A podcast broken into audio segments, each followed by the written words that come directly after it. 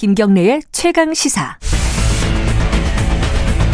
국내 탄소 배출량은 일 년에 칠억 천만 톤. 피해갈 수 없는 과제라면 국익과 우리 미래 세대를 위해 철강, 석유화학 등 탄소를 많이 배출하는 우리 주력 업종들의 구조를 바꾸고 이천오십 년 탄소 중립을 목표로 나아가겠습니다. 지금도 전국의 석탄발전소가 새로 들어서고 있습니다.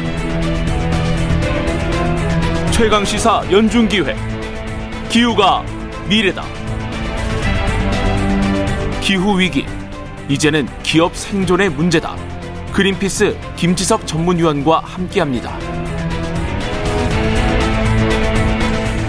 네, 어, 최강시사 연중기획 기후가 미래다. 지금 뭐 세상 만사가 아, 다 중요한 일이겠지만은 이 기후위기 앞에서는 정말 하찮은 일일 수도 있습니다. 어떻게 보면은 어떤 선거도 마찬가지고요. 아, 이 기후 위기가 이 막연하게 어떤 뭐 사회 운동, 뭐 환경 운동 요렇게들 생각을 하는 분들도 있을 거 아니겠습니까? 근데 그게 아니라 기후 위기는 결국은 우리의 생존의 문제이고 조금 더 좁게 보면은 돈과 굉장히 직접적으로 관련돼 있는 문제입니다. 경제하고요. 이 문제를 오늘 좀 쉽게 설명해 주실 분을 저희들이 모셨습니다. 기후에너지 전문가 그린피스의 김지석 전문위원 스튜디오에 모셨습니다. 안녕하세요. 네, 안녕하세요. 네. 위원님은 뭐 그린피스에서 지금 운동을 하고 계시지만 활동을 하고 계시지만 뭐 지금 인터뷰하기 전에 잠깐 들어보니까 실물 경제에서도 많이 일을 하셨더라고요. 그죠? 네, 저는 환경학과랑 경제학과를 전공한 다음에 네. 현대 자동차에 들어갔어요. 그러니까 자동차라는 물건을 포기하기가 어려울 것 같아서 음. 그럼 그걸 친환경으로 만들자. 네, 그 다음에는 영국 대사관에서 어 이제 한 십 년 정도 근무하면서 그 영국의 선진 사례나 정책 같은 경우를 한국에 한번 알려보자. 어. 그때도 이제 기업인분들 모시고 영국 가가지고 이제. 기업인분들 만나게 하고 음. 그런 일을 하다가 어, 좀 더 세게 뭔가 발언이 좀 필요하고 음. 좀 더 설명을 좀 해야 될 것 같아서 이제 예, 환경단체 그린피스에 들어와서 이 년째 일하고 있습니다. 굉장히 특이한 경력이에요. 그죠? 근데 음. 제가 봤을 때는 이런 사람들이 굉장히 많이 나올 줄 알고 진작부터 그 길을 갔는데 어. 이제야 약간 이제 그런 식으로 가고 있는 것 같습니다. 근데 위원님이 기후위기라든가 예전에 뭐 지구온난화 이런 말 많이 썼잖아요. 그죠? 그런 것들이 전 세계적으로 굉장히 심각한 문제가 될 것이다 라고 판단을 했던 게 언제예요? 그게 저는 천구백구십삼 년도에 아, 이십칠 년, 팔 년 전에요? 네. 그때 이제 그때만 해도 이미 천구백팔십팔 년도인가? 어.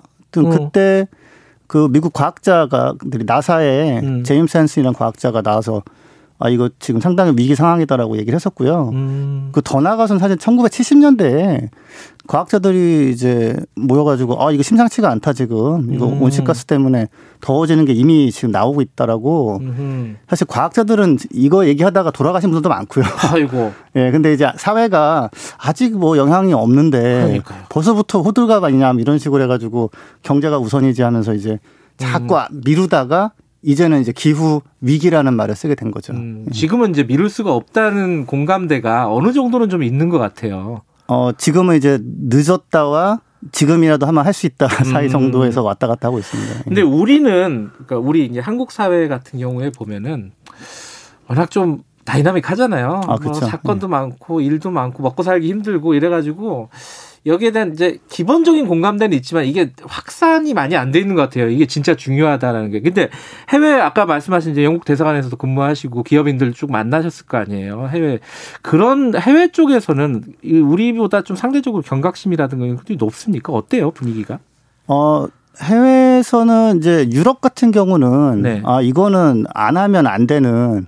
안 하면 음. 거의 반사회주의, 반사회적인. 반사회적인. 네네. 음. 거의 뭐 지탄의 대상이 되고, 투자 기피 대상이 되고, 음. 어, 뭐 그런 식이에요. 예를 들어서 음. 그 바이든 대통령이 오늘 취임하지 않습니까? 미국에서. 네.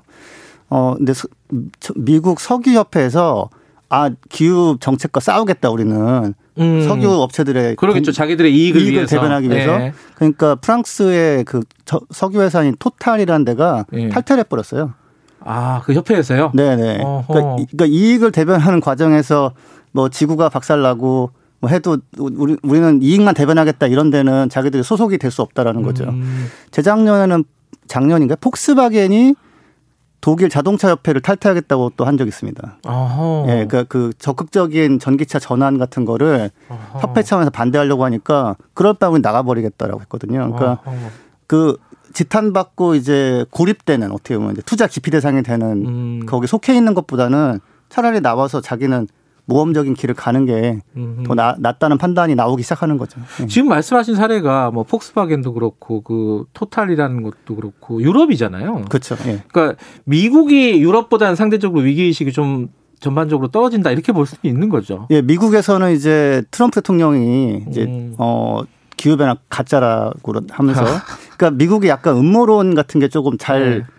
먹혀서 이렇게 주류를 좀 성장하기도 하고 그런 면이 있거든요. 음. 근데 물론 그 안에서도 굉장히 아니다 이거 문제다라고 말하는 사람들도 있는데 네. 사실 이제 바이든 대통령이 들어오면서 과학적으로 아니 심지어는 마스크도 안 쓰잖아요.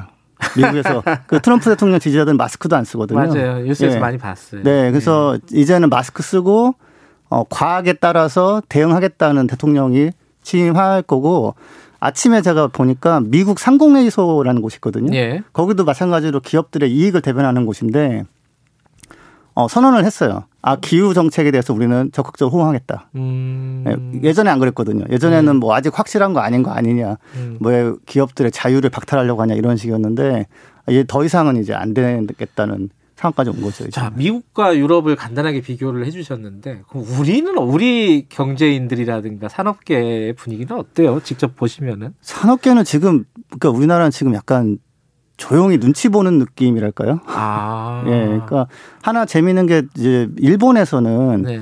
뭐 일본이 잘하는 것도 있고 못하는 것도 그렇죠. 있지만, 네. 네, 네, 일본에서는 소니를 어, 중심으로 해가지고 백 개인가 삼백 개 정도의 그런 기업들이 정부에 공식으로 건의를 하고 있는 게 있어요. 뭐냐면 그 재생에너지, 태양광 네. 풍력을 중심으로 하는 그런 에너지의 사용을 네.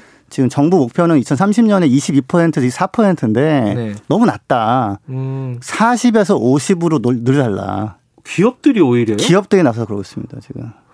우리는 재생에너지 많이 늘린다 그러면은 대부분 기업계나 업계에선 좀 반대하는 경향이 좀 있잖아요. 반대 내지는 뭐 조용히 하거나 아니면은 음. 경제지에서는 그렇게 되면 경쟁력이 떨어진다라고 음. 이제 하잖아요. 근데 네.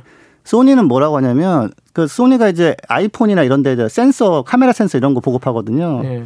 근데 요즘 요즘에 이제 선진 기업들의 정책은 아 우리 협력사 업체들은 우리 방침을 따라서 지구 온난화 해결에 동참해야 된다. 음. 우리가 어 이천삼십 년까지 탄소 중립 선언을 했어요. 애플 같은 경우는. 네. 그런데 협력사가 그걸 안 도와줘가지고 달성을 못하면 음. 그거는 우리가 목표 달성이 안 되니까 음. 어 너희들도 해야 된다. 그래서 소니가 이제 그래서 일본에서 에너지 공급이 안 되면 네. 재생에너지 공급이 안 되면 우리는 공장 옮길 수밖에 없다. 음. 그러니 해달라라고 이제. 요청하고 있습니다. 근데 이제 우리나라는 좀 조용하죠. 우리나라 기업계들은 그런 요구도 없고 그렇다고 막 나서서 반대도 하지 않고 조용히, 조용히 눈치 보고 있는 상황이다. 조용히 있는데 개별적으로 대응은 하죠. 음. 에스케이 같은 경우가 그 아까 말씀드린 재생에너지 백 퍼센트 사용 음. 알이백이라는 데 이제 가입을 예. 했거든요. 아 그래요? 네네. 어, 우리도 그런 게 생기기 시작하는 이제, 거죠. 예. 근데 우리가 좀 늦는 이유가 뭘까요? 이게 우리는 마스크는 엄청 잘 쓰잖아요. 아, 그렇죠. 예. 근데 왜 이 기후변화에 대한 어떤 인식이라든가 실천이라든가 이런 부분들은 기업들이 왜 늦을까요? 이유가 있나요? 사실 기후변화 대응이 뭐 당장에 뭐가 막 돌아오는 건 없거든요. 당장에 비용은 좀 들어가고 음. 되게 좀 어색하기도 하고 그런데 근본적으로는 어, 기후변화를 대응하는 게 비용을 높여서 경제에 악영향을 준다라는 음. 그런 좀 약간 오래된 인식이고 지금 약간 반대되는 인식이 이미 약간 자리를 잡아버렸기 때문에 음. 어 이제 거기서 머무르고 있는데 제가 이게 들은 바로는 조용히 모여서 지금 공부하고 있다고 합니다. 지금 아. 이거 우리 대응 안 했는데 음. 아 이거 만만치 않은 것 같다면서 이제 공부를 하고 있는데 아. 약간 좀 늦고 너무 조용하죠. 좀. 음, 지금 약간 속된 말로 좀 간보기 하고 있는 단계군요. 우리 기업들은 눈치 보고 눈치 보고 네. 있는 단계. 네. 그런데 지금 그렇게 눈치만 볼 수 없는 게 벌써부터 뭐 유럽 같은 데서는 미국도 마찬가지고요. 탄소 국경세라는 것들을 만들겠다. 네네. 이게 이제 일종의 관세잖아요. 그렇죠. 근데 이게 만들어지면은 어떻게 되는 거예요? 무역이라는 게? 그러니까 이제 예전에는 철강에서 뭐 수출이 되면 네. 뭐 혹시 덤핑 같은 거 있나 뭐 그런 거 정도 확인하고, 그렇죠. 그다음에 이제 품질 확인한 다음에 그냥 그냥 이제 어, 팔 수 있었는데 예. 이제는 일단 이거 만들 때 이산화탄소 얼마 나왔, 나 어, 얼마 나왔습니까? 이렇게 물어보는 거죠. 어허. 철강 같은 경우는 잘해도 지금 현재 공정으로는 일 톤 만들 때 이 톤의 이산화탄소가 나오거든요. 철강 일 톤을 만들 때 이산화탄소는 이 톤이, 이 톤이 나옵니다. 나옵니다. 예. 눈에 안 보여서 그렇지 엄청나게 날아가거든요. 어, 예. 예. 그래서 어, 이제 그거 그러면은 이제 근데 뭐 계산해보고 오케이 그러면은 일 톤당 뭐 한 뭐 사만 원이니까 팔만 원 내고 파시려면 파시고 마시려면 마세요 이렇게 하는 거죠. 아, 그 네. 탄소 배출량에 따라서 세금을 부과해버리겠다. 네, 그렇죠. 예. 그 수입을 할 때 우리나라 물건을 수출을 할 때 그쪽에. 네, 네. 음. 어, 그렇게 되면은 우리는 절대적으로 불리하게 된 거잖아요. 준비가 잘 안 돼 있으니까. 그, 아, 그러니까 철강 같은 경우를 말씀드리면 예. 그냥. 사실 좀 고만고만합니다. 아, 왜 해외 사례들도 거의 똑같은 다 음. 공정을 쓰기 때문에. 음. 근데 여기서 이제 수소 환원 공정이라고 음. 어, 태양광 풍력으로 물을 분해해서 만든 전기로 물을 분해해서 수소를 만든 다음에 수소랑 네. 철광석이랑 이렇게 해서 석, 잘 이렇게 공정을 하면 그게 이제 철, 철로 변화, 변하게 되는 게 있어요. 음. 석탄을 뭐 태워서 그런 게 아니라. 네. 그렇게 하면 이산화탄소가 한 구십오 퍼센트 정도 줄거든요. 네. 그러면은 처음에는 고만고만해서 다 탄소 국경세를 때려 맞고 음. 비싸게 팔던지 못 팔던지 이러고 있을 때 짜잔 하면서 이제 어 저는 성적서 보십시오 거의 안 나왔습니다 그러면은 아. 어 그러면은 그냥, 그냥 무사 통과예요 그냥 그쪽이 좀 유리해진다 해외 기업이 훨씬 유리해지죠. 아. 예 그래서 좀 놀란 게 제가 자꾸 일본 기업 말씀드리는데 미츠비시 중공업이 작년 말에 자기는 오스트리아에 예. 어 이미 그 수소 환원 공정을 쓰는 약간 소규모긴 하지만 예. 그 공장을 지금 거의 만들었고 아하. 올해 가동을 시작한다고 하는 거예요. 음. 예, 그러면은 이제 완전히 그 경쟁력에서 완전히 차이 나버리는 거죠. 미츠비시는 전자 회사잖아요. 미츠비시가 뭐 중공업도 하고 예, 철강도 있고. 예. 예. 그러면은 우리나라 주력 뭐 업종 중에 이 탄소 국경세가 만들어지면 가장 타격을 입을 업종은 철강을 말씀하셨고 또 어떤 게 있어요? 하고 지금 석유 화학이 또 꽤 많거든요 우리나라가. 그렇죠. 예, 네. 석유 수입에다가 이제 정유 음. 해가지고 딱 파는데 정유 쪽도 상당한 타격을 볼 수 있는 걸로. 그러니까 음. 예. 근데 사실 한편으로는 네. 그나마 탄소 국경세를 막고 팔 수 있을 때는 좀 좋은 시절로 아마 기억될 겁니다. 어, 그건 무슨 뜻이에요? 왜냐하면 지금 전기차가 지금 이제 예. 어, 새로운 표준으로 지금 어, 예. 보조금도 받고 하면서 여러 가지 예. 지원 받고 있는데 전기차로 지금 다 바꾼다는 계획이거든요. 예. 그렇게 되면은 사실 석유 제품 중에서 아. 그런 휘발유나 디젤은 갈 곳이 없죠, 사실은. 아, 이게 뭐 탄소세가 중요한 게 아니라. 아예 팔 곳이 없어지는 상황이 될 수 예, 있다. 일단은 탄소세가 탄소세가 있고 그 다음에는 석유화학 같은 경우는 이제 갈 곳이 없어지는. 음. 네. 근데 지금 이제 말씀하셨듯이 계속 눈치 보고 있는 상황이라고 하는데 그러면은 뭔가 정부에서 강하게 좀 드라이브를 한다든가 리더십을 좀 발휘해야 되는 부분들이 있는 거잖아요. 우리 우리 정부의 정책이라든가 이거 평가를 하면 어떻습니까? 아 제가 그. 정부도 아까 마찬가지로 약간 눈치 보다가. 정부도 눈치 보고. 예, 근데 청와대에서 작년에 이제 저 탄소 중립 선언을 이공오공. 하면서. 예. 예. 근데 제가 그 전에 환경부에서 정책 만들 때 들어갔었거든요. 네. 자문위원으로. 예. 아, 그래서 참 뭐 지나 그때 너무 스트레스 받는데. 분명히 앞으로 이쪽으로 가는데 네. 뭐 국내 전문가라는 분들이 자꾸 옛날 얘기하시면서 네. 자료도 막 오 년 전 거 들고 와가지고 아 이거 보라고 선진국도 안 한다고 그래서 아. 그래서 사실 허송세월하고요. 네. 이제 뒤늦게 청와대에서 탄소 중립이라고 선언을 하고 네. 지금은 막 준비를 하고 있는 있, 있다고 하는데 네. 뭐 올해 상반기에는 계획도 나온 로드맵도 나온다고 하고요. 음. 근데 다만 조금 더 이렇게 좀 적극적으로 해야 되는데.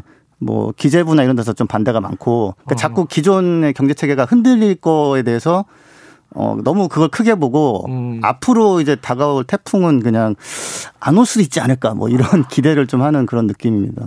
예. 보통 얘기하는 좀 나이브하다 뭐 그렇게 볼 수 있는 건가요? 그렇죠. 예. 그, 그, 예를 들어 한전 같은 경우는 지금도 석탄 발전소를 원래 석탄 발전소가 퇴출 일 순위거든요. 예. 근데 그거를 짓고 이제 있죠. 짓고 있으니까 이미 아직도 수출도 하고 그죠. 예. 그랬다가 또 투자자들한테 편지 받았잖아요. 예. 아니 여러분 뭐 하시는 거니까 이게 이런 식으로 하면 투자 못 합니다. 음. 이미 네덜란드 연기금이나 노르웨이 그 국부펀드 같은 경우는 투자를 철회해 버렸어요. 아, 아. 더 이상 당신들의 주식과 채권을 들고 있을 수가 없다.